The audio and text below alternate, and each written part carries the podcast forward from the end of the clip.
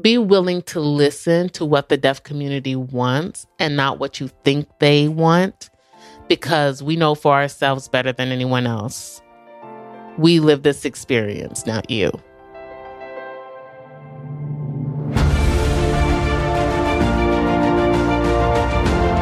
Hello and welcome to the Daily Helping with Dr. Richard Schuster. Food for the brain, knowledge from the experts, tools to win at life. I'm your host, Dr. Richard.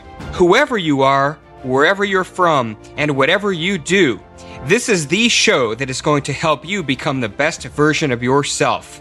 Each episode, you will hear from some of the most amazing, talented, and successful people on the planet who followed their passions and strive to help others. Join our movement to get a million people each day to commit acts of kindness for others. Together, we're going to make the world a better place. Are you ready? Because it's time for your daily helping. Thanks for tuning into this episode of the Daily Helping Podcast. I'm your host, Dr. Richard, and I'm really excited to do this episode today. This is one of our athletes' voices at the Daily Helping series where we are featuring exceptional athletes doing exceptional things in the world.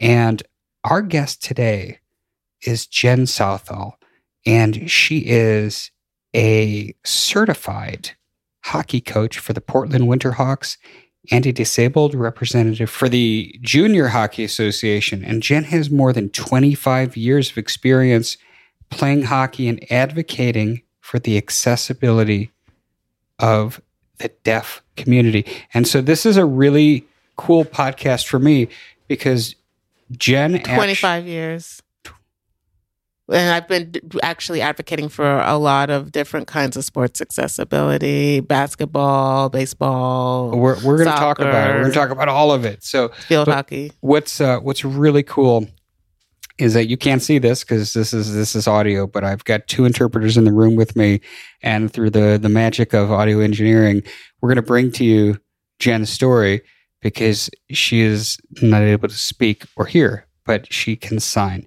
So, Jen, the first question I want to ask of you is I would love for you to tell your story. Um, let's talk about growing up. Um, is and, and I want to start with your hearing loss. Was that a is that is that lifelong or did that develop later? Well, I was born hard of hearing. So I'm the first hard of hearing or deaf person in my family. So there doesn't appear to be any like genetic um, reasoning for it. But I grew up and I had hearing infections when I was very young. And so uh, that's what caused my progressive hearing loss because I kept getting hearing infections over and over again, probably until like my early 20s. And so now I'm completely deaf. Okay. And growing up as a child with hearing loss, but but playing sports. Tell us about that because that's especially hockey. That's very interesting. Regarding sports in general, uh, like I said, um, I was always the only deaf person on my team, and I sometimes was kind of lucky because I had family members and I had uncles and things like that who played sports, and so um, who coached me in baseball. And so they would know some signs to support me, but I never really had full access to communication with them. Probably until high school, I didn't have really full access, and so I started running, um, running track then, and I also played field hockey and um, there I, they were legally required to provide a sign language interpreter so i had access there. And that was really the first time where i felt like i had official access um, in, into sports. And after high school um, i didn't really play sports anymore. I, I you know i enjoyed my college years and and i i i um I, I did some community sports, like different um, amateur leagues and that kind of thing, just for fun, like as far as like field hockey and that kind of thing.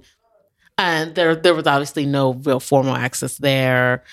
I, I luckily I did have good teammates though who looked out for me, and um, I, you know, that's when we had text messaging on our phones and that kind of thing. But outside of the field is when you need to communicate with someone you use your eyes and and you really use that visual cl- clue to to um, appropriately connect and respond to what's happening. And so you don't necessarily need to communicate verbally with your team, you know what I mean? Because there are other ways that we can communicate. And I think that deaf people um, can have sometimes quicker reactions visually to some things because we tend to know what's happening because we're taking the notes from our environment in general. Tell us about because you you've been in hockey for 25 years. You said after college you enjoyed your college years, you went away from hockey. Tell us what brought you back to hockey. My kid. My son was learning to play. And um he got started to learn to skate and then he was so cute learning to play hockey. Um and then I think when he was about 8 years old, he um, said that he, if I could be his coach, he said, Mom, I want you to be my coach too. And so I was figuring out how I could really do that. How could I create access for that? And so I talked to one of my friends um, who's a state director and, you know, trying to figure out what we could do so I could be my son's coach. And they were like, don't worry about it. We can put you through this training. We'll re- register you as a coach and we'll figure it all out. And so I went through that process and I became a coach. And for the first two years, I didn't have really any access, language access. And then for the third season, that's when they finally gave me a sign language interpreter. So um, it's been a really interesting experience. But last year, um, I coached full time for my son's team with a full time sign language interpreter as well. It was really nice. It was a really great experience. Um, and this year, I I'm not coaching because my son is actually on a traveling team this year, and so um, I'm just enjoying. I'm watching and, and from the stands as he plays, but I do miss coaching. I really enjoyed getting to work with the kids and seeing them learn and enjoy the game. I would love to hear because I, I know this is important to you and you alluded to it earlier. I would love to hear about the advocacy work you're doing. I've, I've started doing it, um, I guess since 2020, but because everything kind of shut down. And so I was sitting at home all day with my kid and I'm um, helping them with with schoolwork and that kind of thing and um trying to figure out what else I can do. And um and access was really cut off for a lot of people at that time. For deaf people, there was a lot of isolation during lockdown because we couldn't go out and, and meet other people in the deaf community. And Zoom isn't and FaceTime, they're they're good, but deaf people really when we communicate, we we use our body language a lot. And you can't really get that full experience through a video like Zoom, you know what I mean? So it just feels kind of strange to communicate that way. And so so really there was no access. And I started to think more about what access actually means and then the George Floyd murder happened. And there were all these people who were so angry and fighting for justice and and I was like, why don't we have anything like this for the deaf community? We don't really see like white deaf people really advocating for things like this racial equity for people of color. And um, where's the outrage for that? And it's a problem. But generally in the community, that kind of stuff just gets pushed to the side and doesn't really get talked about as a big deal. And so, because it's not like they talk more about audism as the primary deaf community's issue, and so it doesn't really make sense to me. Like we're we need to focus on the real issues that are that are affecting people and accessibility and and there are societal issues with this access. And you're exactly right. You know, I in my life, I've never heard anybody not one use the term audism. Two, in no media, no setting have I ever heard anybody, you know, complain about this. And so, you know, you're bringing this awareness to light, uh, which is important. Do you, do you happen to know? I'm curious the numbers, the percentage of the population that has significant hearing loss. What globally? I'm not sure of the numbers exactly, but I think it's probably 20% of the global population. That high. That has some sort of hearing loss. Yeah. Wow. It's huge. It really is. And there's there's no formal group. I mean, I know there's the ADA, um, but there's no formal group that's really advocating specifically for people with profound hearing loss. Well, we have NAD, and um, it's a civil rights organization, the National Association of the Deaf, and they fight for deaf rights and deaf education, public access, and that kind of thing. There are a lot of issues that they advocate for. So the NAD um, is pretty similar to the um, ACLU, which a lot of people are familiar for, but they advocate for deaf issues. I obviously, you know, we can't we can't walk a mile in your shoes, right? But for the for the purposes of those listening who maybe really haven't thought about what have what having profound hearing loss, how it impacts you on a day to day basis. I mean, there are some things that, you know, obviously, right. Um, watching television or just these things that we we think about, right? That that would seem self evident, but share with us some of the adversity that somebody who's deaf would experience that maybe somebody who has hearing wouldn't think about the challenges that, that, that they face. Well for think about like the, a dinner table for example. It's like let's imagine a thanksgiving dinner. You have the whole family set out at a big table family friends all gathered around and there's one deaf person at that dinner table. Everyone's talking and joking and sharing and no one is telling the deaf person what's going on. Everyone's laughing and the deaf person doesn't know what's being said. What is so funny no one's being shared nothing being shared at the table. And so really deaf people are being excluded from that socialization from that social experience. And so that's there's they're deprived of that experience so there's there's very there can be a lot of deprivation of socialization with family, with friends. I think um, a lot of deaf people either they fully get inv- ingrained and invested with the deaf community or they get isolated from the deaf community. It seems to be one or the other. Because it's only if you have family members and friends who learn sign language where you get that access where you can be able to communicate with them. So that's that's just like a basic real world scenario. So when you say isolated from the deaf community, what do you mean by that? I think like 90% of of deaf people are born to hearing families.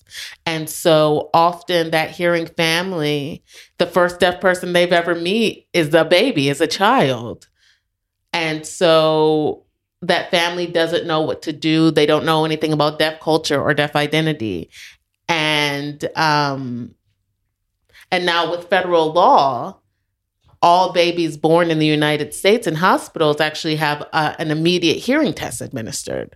And so often families don't really get any exposure to the deaf community, to deaf adults, deaf people, socially or culturally through interpreters or education for but for because that for that family the first time they're getting any news about deafness is from that hearing test. And you have a doctor who comes and says how sorry they are that this awful thing has happened to you that your baby has failed a hearing test.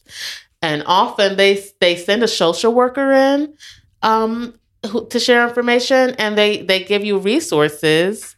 But often those resources are talking about curing your baby's deafness and and and um, giving them a cochlear implant or a hearing aid or it's encouraging you not to teach them sign language. Teach them to speak instead.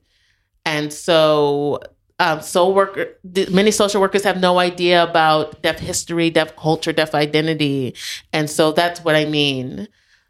Really, these people um, are highly influenced by the Alexander Graham Bell group, and there's so much culture and history related to that. But simply, A.G. Bell, he was an advocate for eugenics. He wanted to erase deafness from humanity. He wanted to erase the deaf identity. And so we are still feeling the damage from those efforts. From from years and years and years ago 150 years ago. And so this community is finally starting to recover from that damage. And that's only started back in the 1970s and we're we're still working through it and we're still here today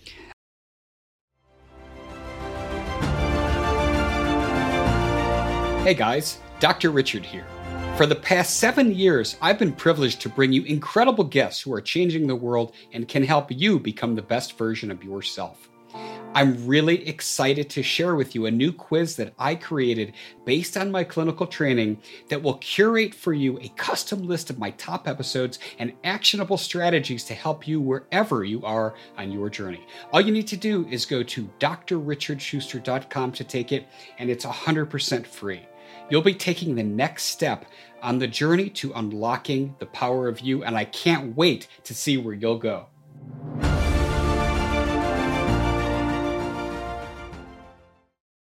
I want to go a little bit deeper into that because, you know, you go to your school and you are studying famous Americans, you learn about Alexander Graham Bell and all his, you know, the invention that he made that changed the world, right? The telephone. So, that's yep. right. So tell because I'm certainly ignorant to this. So you mentioned uh, his interest in eugenics. I know nothing of this. Could you share uh, in a little bit of depth what Alexander Graham Bell did to the deaf community? It's really interesting how history works and how the winners write the story afterwards because you don't get the full story. But Alexander Graham Bell he came from a deaf family. His mother was deaf. His wife was also deaf. Um, I'm not sure if he had deaf children or not, but he was a coda. He was a child of deaf adults.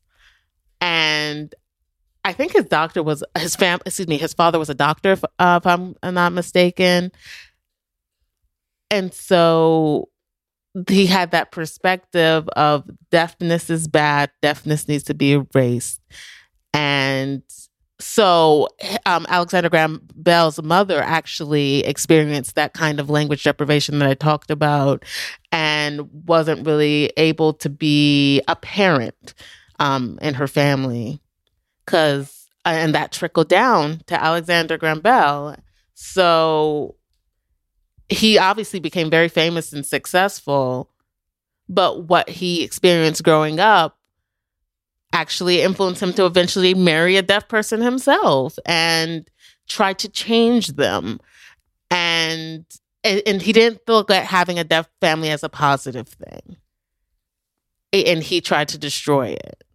And so with the Milan conference on deafness, he was a, a very strong advocate for oralism, teaching deaf people to speak and hear. And he wanted deaf people to be in the hearing world and he believed that learning sign language was a bad thing. So he he attended that Milan conference, but in the process of that, um, A.G. Bell actually banned Thomas Gallaudet and Laurent Clerc. Both of them were very strong advocates for for deaf people and developing um, very strong figures in developing American Sign Language as a language. And he banned the two of them actually from even attending that conversation, that convention on deafness, because it was um, going to be there. The topic of discussion was going to be deaf education globally, and how should we approach teaching deaf children language, and so all of that was going to be discussed and decided at that conference. So the people who ended up running the conference were all um, supporters of oralism who wanted deaf people to hear and speak.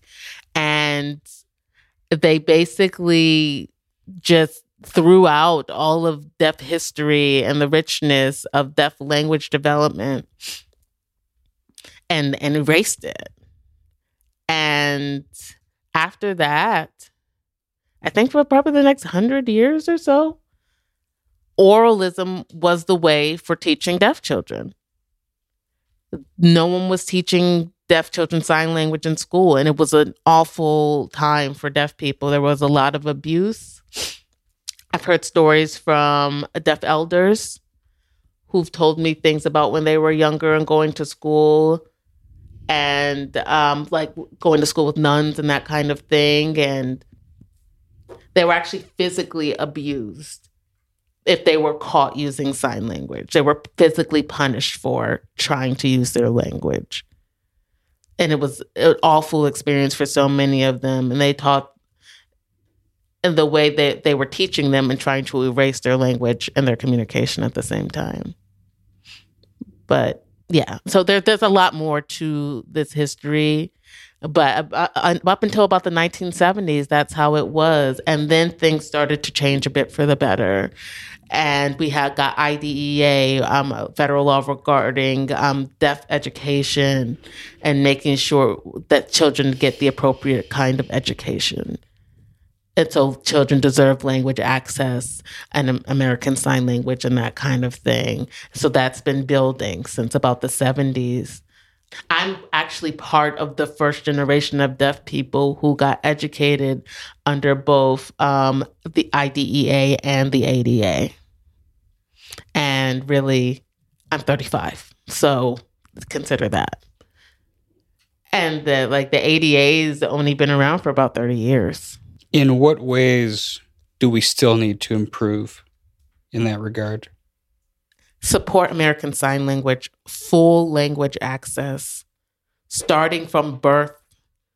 I really wish that there were more deaf social workers who could be in those medical environments and called once, you know, that there and once that challenge is found for that family and be able to introduce it to them in a different way and give them information about deaf mentors and deaf communities and deaf language and deaf children and what programs are available for their children that their kids can learn how to speak if that's something that the family chooses, but they can have both. They can have spoken language and sign language. And then when they're old enough, they can choose for themselves how they want to communicate, whether they want to speak or sign. But it's not the parent's decision. It should be that individual's decision to decide what's best for themselves. And I I speak and I can hear, but I also sign and I prefer to sign for communication because um, that's how I get to fully be myself to communicate. Many years ago, when I was just starting the show, I was privileged to interview Temple Grandin, who was one of the most well known people in the world with autism.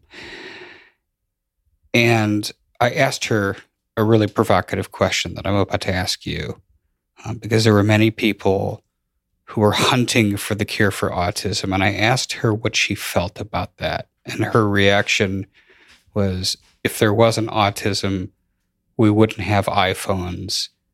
We wouldn't have many of the things we have today.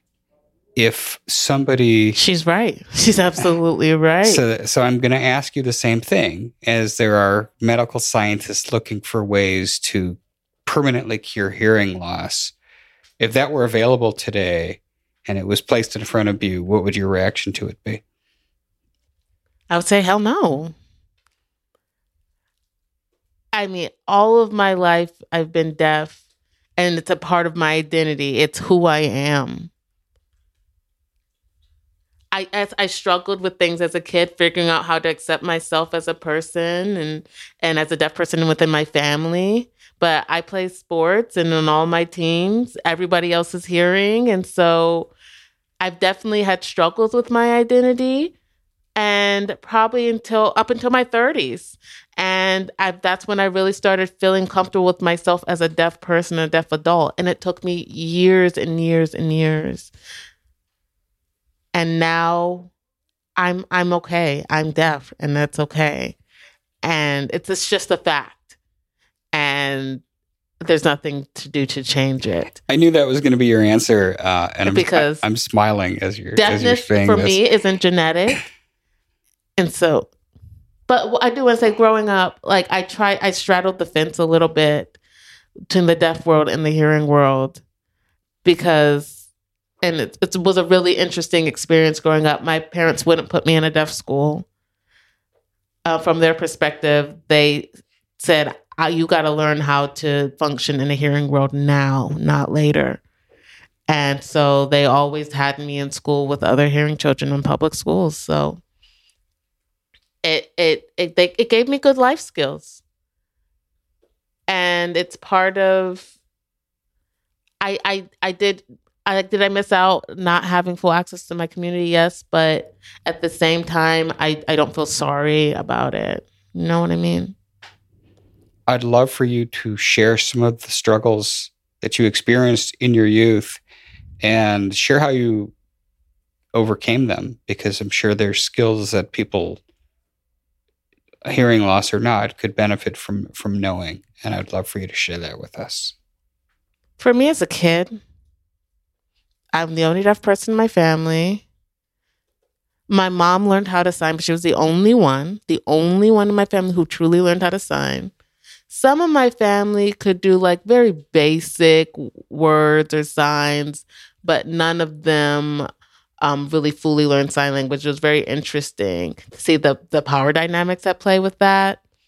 Because um, my mother could communicate with me, but and so it was kind of isolating in my family because nobody else could truly communicate with me. My mother learned how to sign, but it was like a personal choice um for for everyone. And so it's like because there's a family member who needs this communication but not everyone chose it. So it's like what does that mean for us as a family? What does a family look like because i know they're my blood family they're my birth family but I don't have that strong connection because of the lack of communication like i've seen with other kids and their families so it's really interesting growing up that way. Um because i know my family i know who they are but they didn't behave like what a family should really behave like it's it's a it's a, a very common story like mine in the deaf community where um once someone becomes 18 they really just let go of their their birth family and they're just like i'm done with that because you didn't even make the effort to ever get to know me as i was growing up. And now that i'm an adult i can leave. Goodbye. It's, it's kind of sad but that's that's happens a lot unfortunately in the deaf culture because families who actually care that they they they may that may not be the same people as your your blood family as your birth family. Because family is supposed to accept you and communicate with you and talk to you. And um your usually that's your blood family your actual family. But growing up it was a struggle because I have my identity and it's like, okay, uh, I'm a disabled person in my family, and my family doesn't definitely fully accept me as a disabled person in this family. So it's it's it's a little like, yes, my family, I have them, it's fine, but every no one there's no perfect family. There's and, and so like um and so there there are there's some families like there's nothing wrong with their child like they they would have that perspective of it. And then but then there's that ableism that's that's built into society that permeates the family that takes over.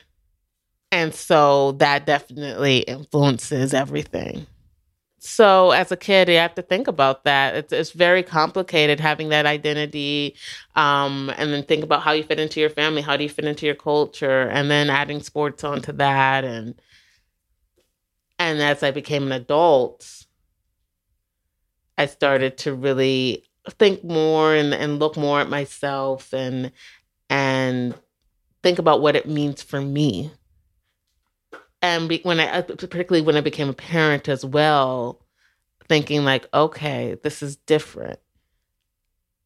It's like I, I couldn't even call everyone in my family uh, and to talk to them about my kid because it's like I no one has a perspective of a of deaf parent. There's no one who really understands what I'm going through as a deaf parent. So I reached out to um, other other deaf friends I know but um but like we all have codas and we all have hearing children. And so we we build our own community about um, learning from one another. And i that's who i think of as my parenting network instead of my my family. So it's very it's a different experience being the parent of a child and and and then your, your whole perspectives changed. People talk about that and how i think about family definitely changed. Because it's like what the hell? What's wrong with you all? Why didn't you do this for a child? You know what i mean? Thank you for sharing that. I i'm curious you know now you're in your 30s you're a mom um, and you've really been able to embrace your hearing loss, embrace your deafness, and now you your sense of self. The way you described it is that you're you're good in your skin. You're good with who you are. Um, I'm curious. Um, have you been able to repair that relationship with your birth family?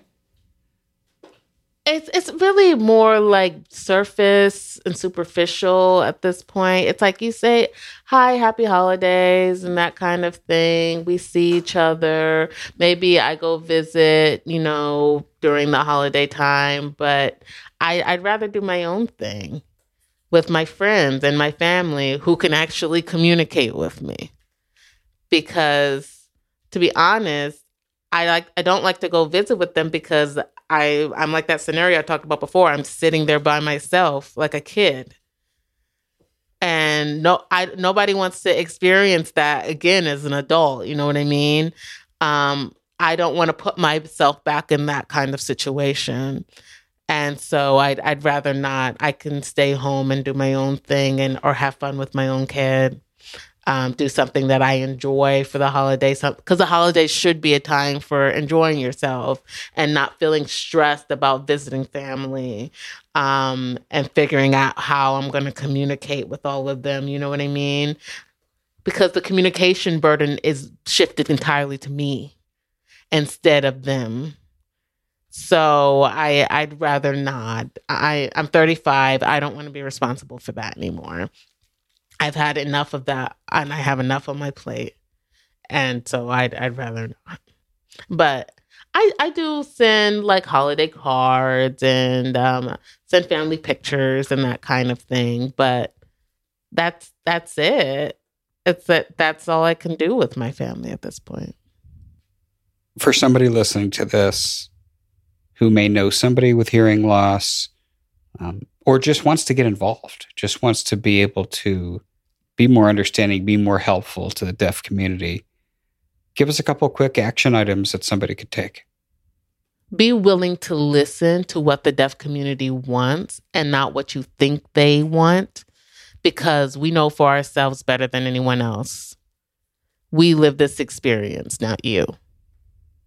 So, you know, I, I would love to hear just more overall of your journey as an athlete being deaf. Because this was you've been playing sports you played sports since you were very young. And so tell us what that was like. Tell us tell us it all because it's, it's just so so different than other athletes in a lot of ways.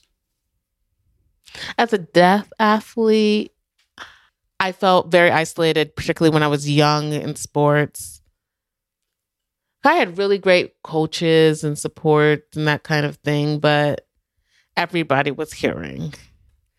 And so I know deaf people tend to be very visual learners, and I can hear a little bit, but most of the time, um, I just get like small pieces of feedback um, on like adjustments and that kind of thing. I never really got that because um, coaches couldn't really communicate with me about like like detailed small things, and so I kind of had to just copy what I saw other people doing and uh, going through practices and drills and that kind of thing.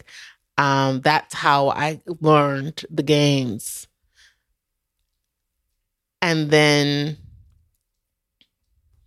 around high school, that's when I actually started getting feedback because of, I finally had an interpreter. And so they would call the interpreter over and um, explain okay they'll be like okay you have to change this this and this. And then i would i would get that feedback from my coaches. And that was um, i think for me i was thinking why, why why didn't i learn this when i was younger? Why it's like, why am I getting this feedback that I needed way back then? And I've built all these bad habits over the years that I'm trying to break now. But no one took the time to explain to me that was a bad habit, that I shouldn't have been doing things like that. I should have done it like this, and etc. So, and then after high school, like I said, I didn't play college sports or anything like that. I just kind of did club sports out in the community just for social stuff with friends and um, beer leagues and that kind of thing. And then there was the the national women's team, um, deaf team. Everyone on that team was deaf for hockey. So it was the U.S. national deaf women's hockey team. And ironically, most of those people did not sign. That most of them were oral. I think there might have been, I think there were three of us, technically two, so two teammates, uh, who were my age as well. And those were the only two people who knew sign language on the team. And I, so I was kind of like, oh, this kind of feels almost like the same like all my other sports teams when I was growing up because um like we're we were all deaf, but we still didn't all share a language. So to to like we, we couldn't really feel, build those very strong deep relationships because I couldn't communicate with some of them because they couldn't sign. But really um we we represented the the range and the gamut of of who deaf people are. But so a lot of people don't realize like what that means to be a deaf person.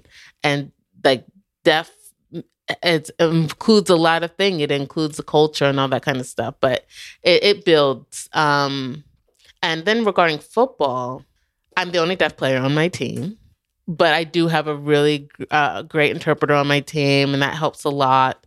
My teammates are all really wonderful. Some of them have learned some sign language um, and it's really nice. So we we can get by.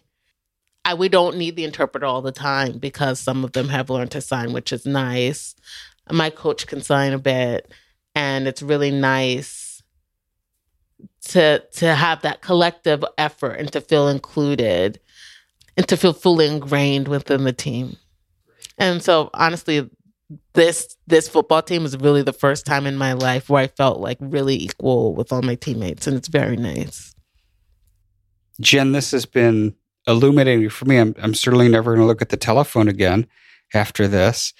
One of the things I do every episode is I ask my guest their biggest helping, and that is the single most important piece of information you'd like somebody to walk away with after hearing our conversation today. There's so much I want to say. Um, I think the best way to summarize it, though, would be to respect the deaf community, respect our language, respect our culture, and give us the platform. Not you running a platform for us because it's not your place. Let let deaf people have our place. And that's it. Well said. Jen, where can people find out about you online? I have Twitter, but I, I don't tweet much. Uh, but yeah, I try to keep up with what's happening with the Ravens. But but you can also um, find me on LinkedIn.